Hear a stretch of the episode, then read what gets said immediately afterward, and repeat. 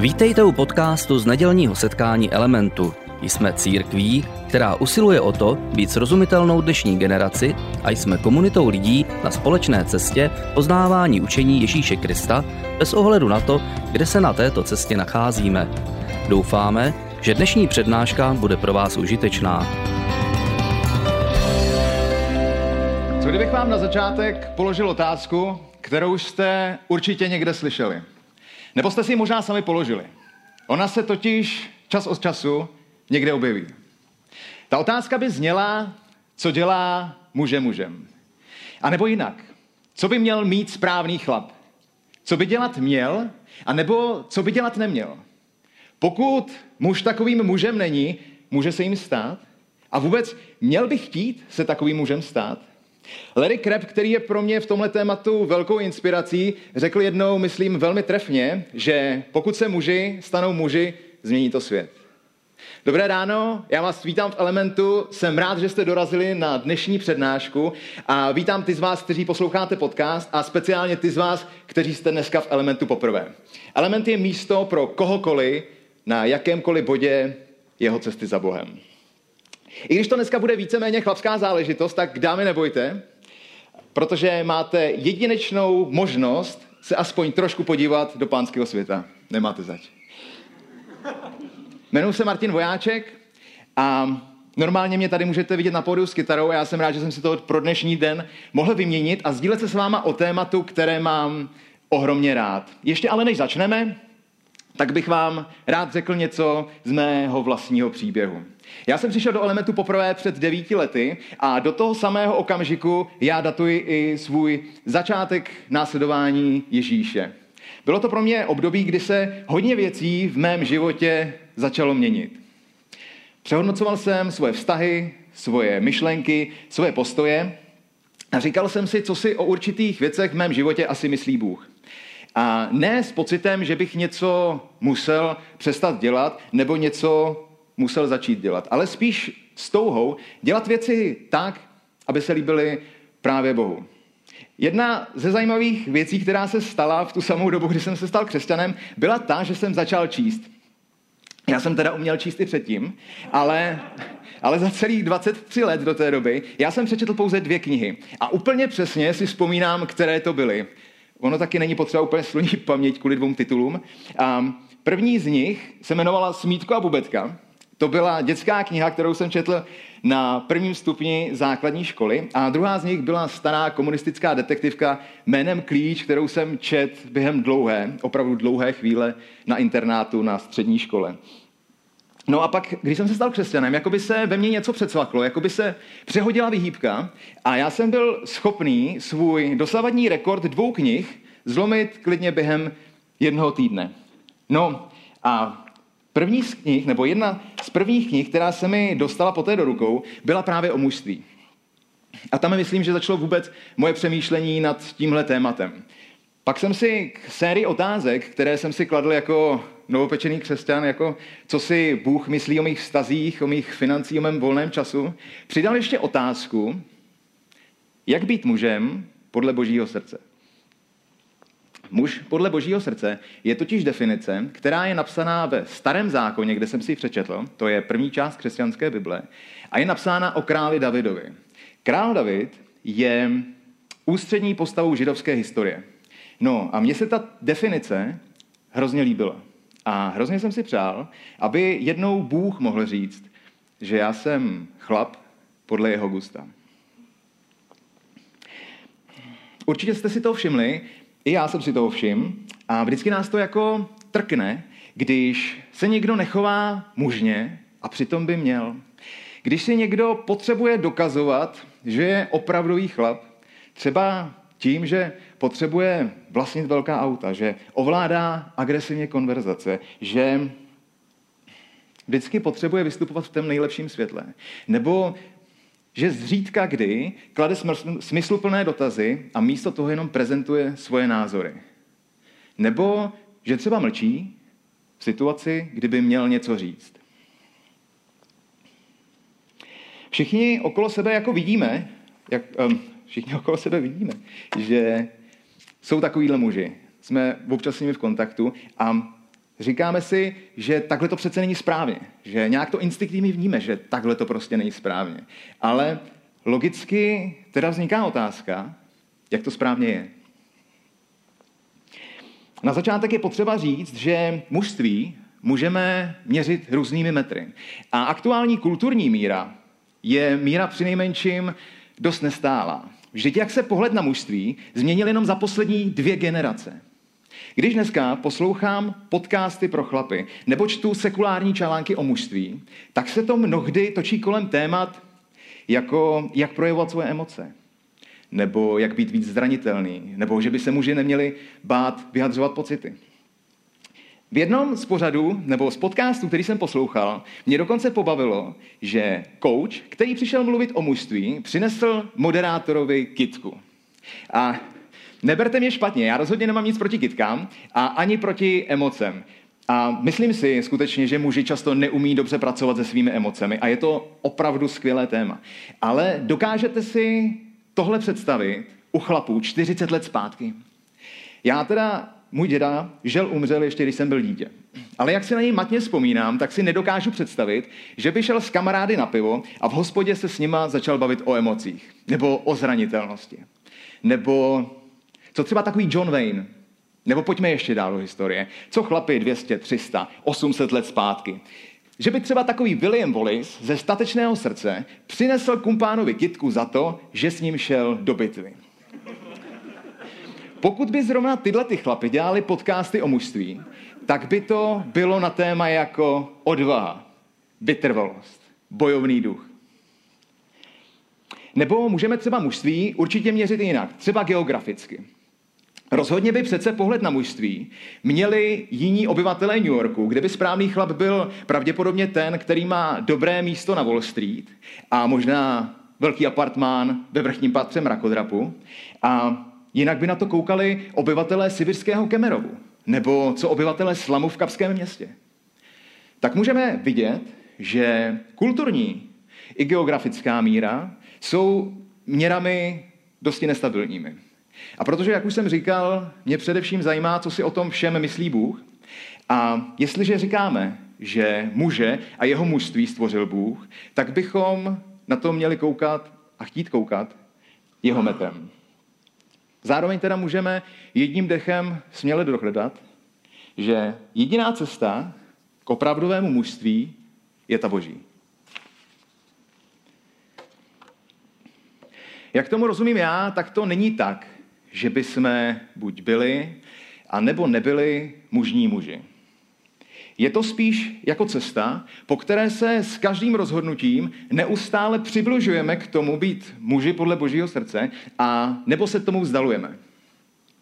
Dobrá zpráva je ta, že nás od tohle cíle nevzdaluje to, že neumíme vyměnit olej v autě. Že nás od toho nevzdaluje to, že neumíme přidělat poličku v koupelně. Že nás od toho nevzdaluje to, že nemáme dobrou práci, nebo že neumíme kopnout penaltu, že neumíme dát pravý hák, nebo že plaveme prsa místo kraula, nebo že nemáme sixpack. A ještě, že tak. Dokážete si totiž představit tu katastrofu, kdyby neúspěch v těchto těch oblastech muži uzavřel cestu ke skutečnému mužství. Jedna z velkých věcí, která nás ale od tohle z toho cíle vzdaluje, je vlastnost, které bych se chtěl věnovat po zbytek dnešní přednášky. Je to vlastnost, se kterou v nějaké míře bojuje každý chlap. A je to zároveň vlastnost, která byla v jádru prvního hříchu. Možná byste mě tady zastavili a řekli, počkej, počkej, počkej, počkej. Nečteš Bibli? Ovoce v Edenu přece utrhla Eva. No, a technicky za to máte pravdu. Ovoce v Edenu skutečně utrhla Eva. Ale jak rádi zapomínáme, tak v tu samou chvíli vedle ní stál Adam a mlčel. Pojďme se na to podívat společně. Tenhle ten příběh najdeme na začátku třetí kapitoly Bible Genesis. Knihy Genesis. Nejchytřejší ze všech polních zvířat, která hospodin Bůh učinil, byl had. Ten řekl ženě, opravdu vám Bůh zakázal jíst ze všech stromů v zahradě? Ovoce stromů v zahradě jíst smíme, odpověděla žena hadovi. Ale o ovoci stromu uprostřed zahrady Bůh řekl, nejeste z něj, ani se ho nedotýkejte, jinak zemřete. Na to had ženě řekl, určitě nezemřete. Bůh ale ví, že jakmile pojíte z toho stromu, otevřou se vám oči a budete jako Bůh. Budete znát dobro a zlo. Když tady žena viděla, že onen strom je dobrý k jídlu a lákavý na pohled, strom žádoucí k nabití rozumu, vzala z jeho ovoce a jedla. Dala i svému muži, který byl s ní. A on také jedl. Tehdy se jim oběma otevřeli oči a poznali, že jsou nazí. Svázali tedy fíkové listí a udělali si zástěrky. V tom ale uslyšeli hlas hospodina Boha, procházejícího se zahradou za denního vánku. Tehdy se Adam a jeho žena skryli před hospodinem Bohem uprostřed stromů zahrady. Kde jsi? Volal hospodin Bůh na Adama. Ten odpověděl, slyšel jsem v zahradě tvůj hlas a dostal jsem strach, protože jsem nahý, proto jsem se skryl. Kdo ti řekl, že jsi nahý? Tázal se ho Bůh. Nejedl jsi z toho stromu, z něhož jsem ti zakázal jíst? Adam odpověděl, žena, kterou jsi mi dal, aby byla se mnou, tam mi z toho stromu dala a tak jsem jedl. Co jsi to udělala, řekl hospodin Bůh ženě. Had mě podvedl a tak jsem jedla, odpověděla. Na první pohled z tohle příběhu vychází jako ta jediná špatná Eva. Vždyť ona je přece ta, která udělala první krok na cestě směrem k hříchu. A ještě sebou stáhla chudáka Adama. Ale jak v textu vidíme, tak Adam byl s ní.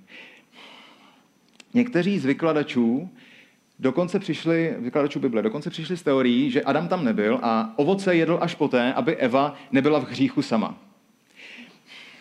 Ale my vidíme, že Adam byl s ní. Nemůžeme to spláchnout ze stolu, že Adam o tom nevěděl. Protože výraz, který v našich biblích překládáme jako byl s ní, v originále značí fyzickou, dokonce až intimní blízkost. Fyzickou až intimní přítomnost.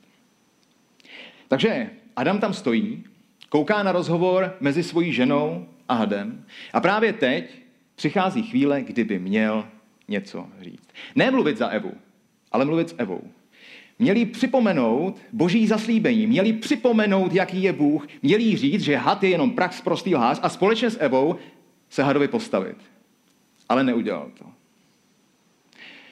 Adam stojí v pozdálí místo toho, aby se postavil do prostřed jeviště, protože je to takhle prostě snaží. Jak já se v něm někdy poznávám. Když přichází Bůh na scénu, jako by se chtěl ještě co nejdál postavit od toho mužství a zříká se z odpovědnosti, snaží se to přehodit na někoho jiného. Říká to ne já, Bože, to ne já, to ona, to ona, kterou si mi ty dal. To ona za to může, to ne já.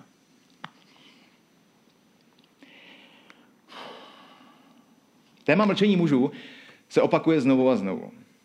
Opět v Genesis můžeme číst příběh Abrama, později přejmenovaného na Abraham. Abraham byl, je, nebo je považován za praotce izraelského národa. A pro Židy je důležité, nebo bylo důležité, aby spojili svoji rodovou linii až k Abrahamovi, protože Abraham dostal od Boha zaslíbení, které platilo na celé jeho pokolení. Zároveň s tím dostal taky od Boha zaslíbení, že z něho vzejde národ tak početný, že ji nebude moct spočítat stejně jako hvězdy na nebi. Potom zaslíbení čas plynul, Abraham stárnul, jeho žena Saraj, která později byla přejmenována na Sáru také, a stále neměli děti.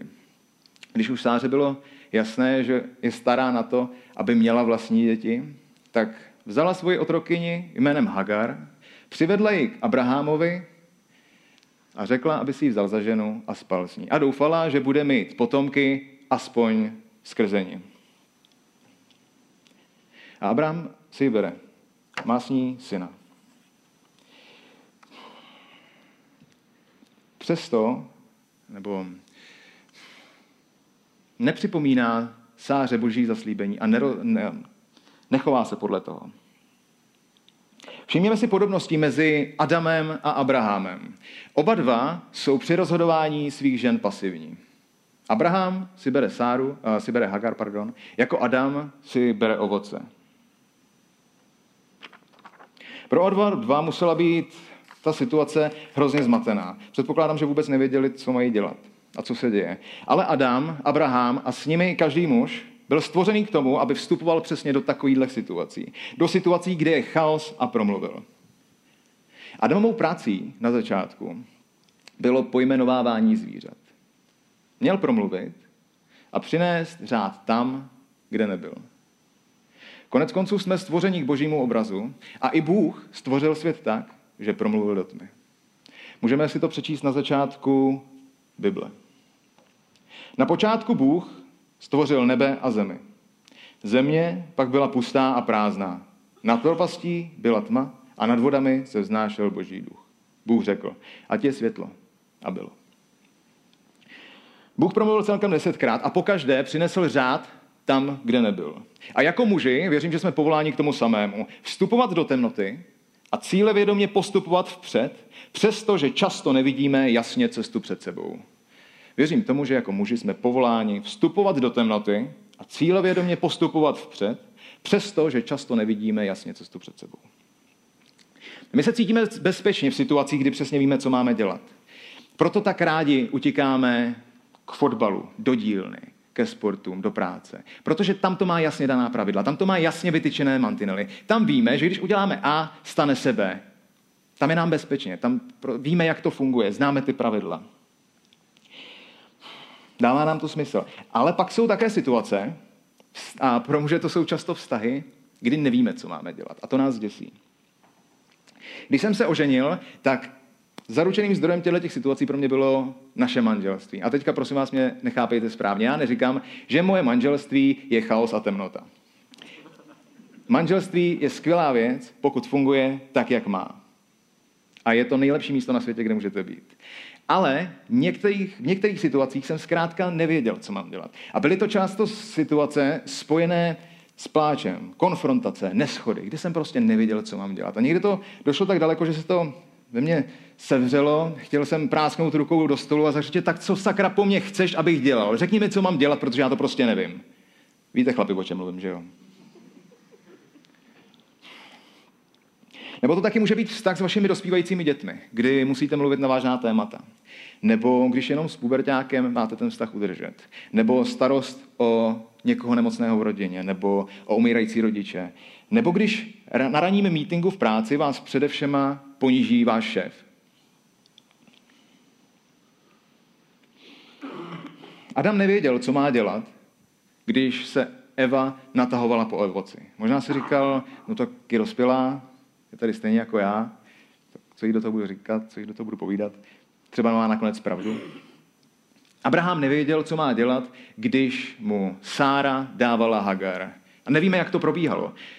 Dost pravděpodobně Sára musela být zničená, protože už byla stará na to, aby měla vlastní děti a dává cizí ženu vlastnímu muži. Možná u toho plakala a Abraham to chtěl aspoň nějak zachránit. Možná ho manipulovala, možná vyhrožovala, nevíme. A nebo možná jenom s takovým ušklepkem, tichým a ironickým, řekla, no jo, ty a ten tvůj Bůh. Chvíle, kdy nevíme, co máme dělat. Ty chvíle, kdy je pohodlnější mlčet. Ty, ze kterých bychom, bychom nejradši utekli. Jsou právě ty, do kterých jsme povoláni vstoupit. Muže nevzdaluje od jeho mužství to, že neví, co má dělat. Muže vzdaluje od jeho mužství skutečnost, že do takových situací vůbec nestoupí. Být mužem podle božích měřítek znamená umět se pohybovat ve tmě bez návodů a položit si otázky, na které nemá odpověď. Přiznat si, že žádný recept nepomůže a že neví, co má dělat. Co si asi myslela Eva, když Adam nic neříkal? Možná pro ní mlčení bylo souhlas. Možná si říkal, no tak snad by mě zastavil, kdyby to byla hloupost.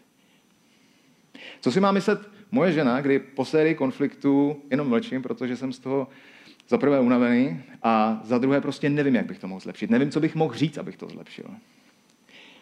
Někdy mně přijde, že je mnohem možnější říct, já nevím, co se děje a nevím, co mám dělat. Ale je to pro mě hrozně důležité. Ty jsi pro mě hrozně důležitá, vy jste pro mě hrozně důležitý, tahle práce je pro mě důležitá, tenhle kolektiv je pro mě důležitý. A já udělám všechno pro to, abych přišel na to, jak to dát zase zpátky dohromady. Adamovo mlčení bylo smrtelné. Zásadním způsobem narušilo vztah a v konečném důsledku přineslo smrt. Abrahamovo mlčení Hovoří i o 4 tisíce let poté. Protože Hagar se narodil syn Izmael, jehož potomci jsou arabové, kteří opovrhují Izraelem dodnes. Tady neplatí, že mlčeti zlato. Tady mlčení přináší smrt. A Bůh nás volá k tomu, abychom promlouvali, když by bylo snažší mlčet. Vykročit do tmy, když nevíme, jak to dopadne. Ani co máme dělat. Pro Židy bylo v Ježíšově době fyzickým znázorněním temnoty moře. Oceán. Děsili se ho. Mysleli si, že tam žijí démoni a příšery. My za chvíli, až skončíme s touhle přednáškou, budeme zpívat poslední píseň, kde se mimo jiné zpívá. Tvá milost přebývá v nejhlubších vodách. Tvá svrchovaná ruka mě bude provázet. Až tam, kde nohy mohou selhat a strach mě obklopí. Ty jsi nikdy nesklamal a neselžeš ani nyní. Duchu mě tam, kde má důvěra nezná hranic. Nech mě chodit po vodách. Kdekoliv mě zavoláš. Vezli mě hlouběji než tam, kam mě moje nohy mohou donést. A má víra bude silnější v přítomnosti mého spasitele. A právě silnější víru nenalézáme v dílně. Nenalézáme v kanceláři a ani na fotbale. Nenalézáme to tam, kde to nemáme pevně, kde to máme pevně ve svých rukách. Ale nalezáme ji v přítomnosti našeho spasitele, který je často v temnotě. Tam, kde nevíme, co máme dělat a musíme důvěřovat Bohu, který spíš přináší povzbuzení a sílu vykročit, než aby nám dal seznam toho, co tam máme přesně dělat. Možná se ti během přednášky úplně přesně vybavila nějaká situace, do které by si měl vstoupit. A já tě chci povzbudit k tomu, aby si to udělal, protože mlčení přináší smrt. A pokud ne, tak jsi šťastný chlap. Ale modlím se za tebe, aby až ta situace přijde, tak aby si ji úplně přesně rozeznal. Aby ti vyskočil vykřičník a ty měl čas zareagovat jako muž podle božího srdce. Rád bych se teda za nás chlapi pomodlil a dámy, my potřebujeme i vaše modlitby. Abychom byli muži podle božího srdce. Ježíši, modlím se, abychom byli muži, kteří vstupují do temnoty. A abychom přesně věděli, kdy ta situace přijde a měli sílu vykročit a vytrvat. Prosím tě za odvahu promluvit do chaosu a přinést řád. Pomoc nám být muži podle tvého srdce a ukazuj nám, co to znamená. A modlím se za ženy nejenom tady v sále, abychom, aby byli obklopeni přesně takovými muži, muži podle tvého srdce.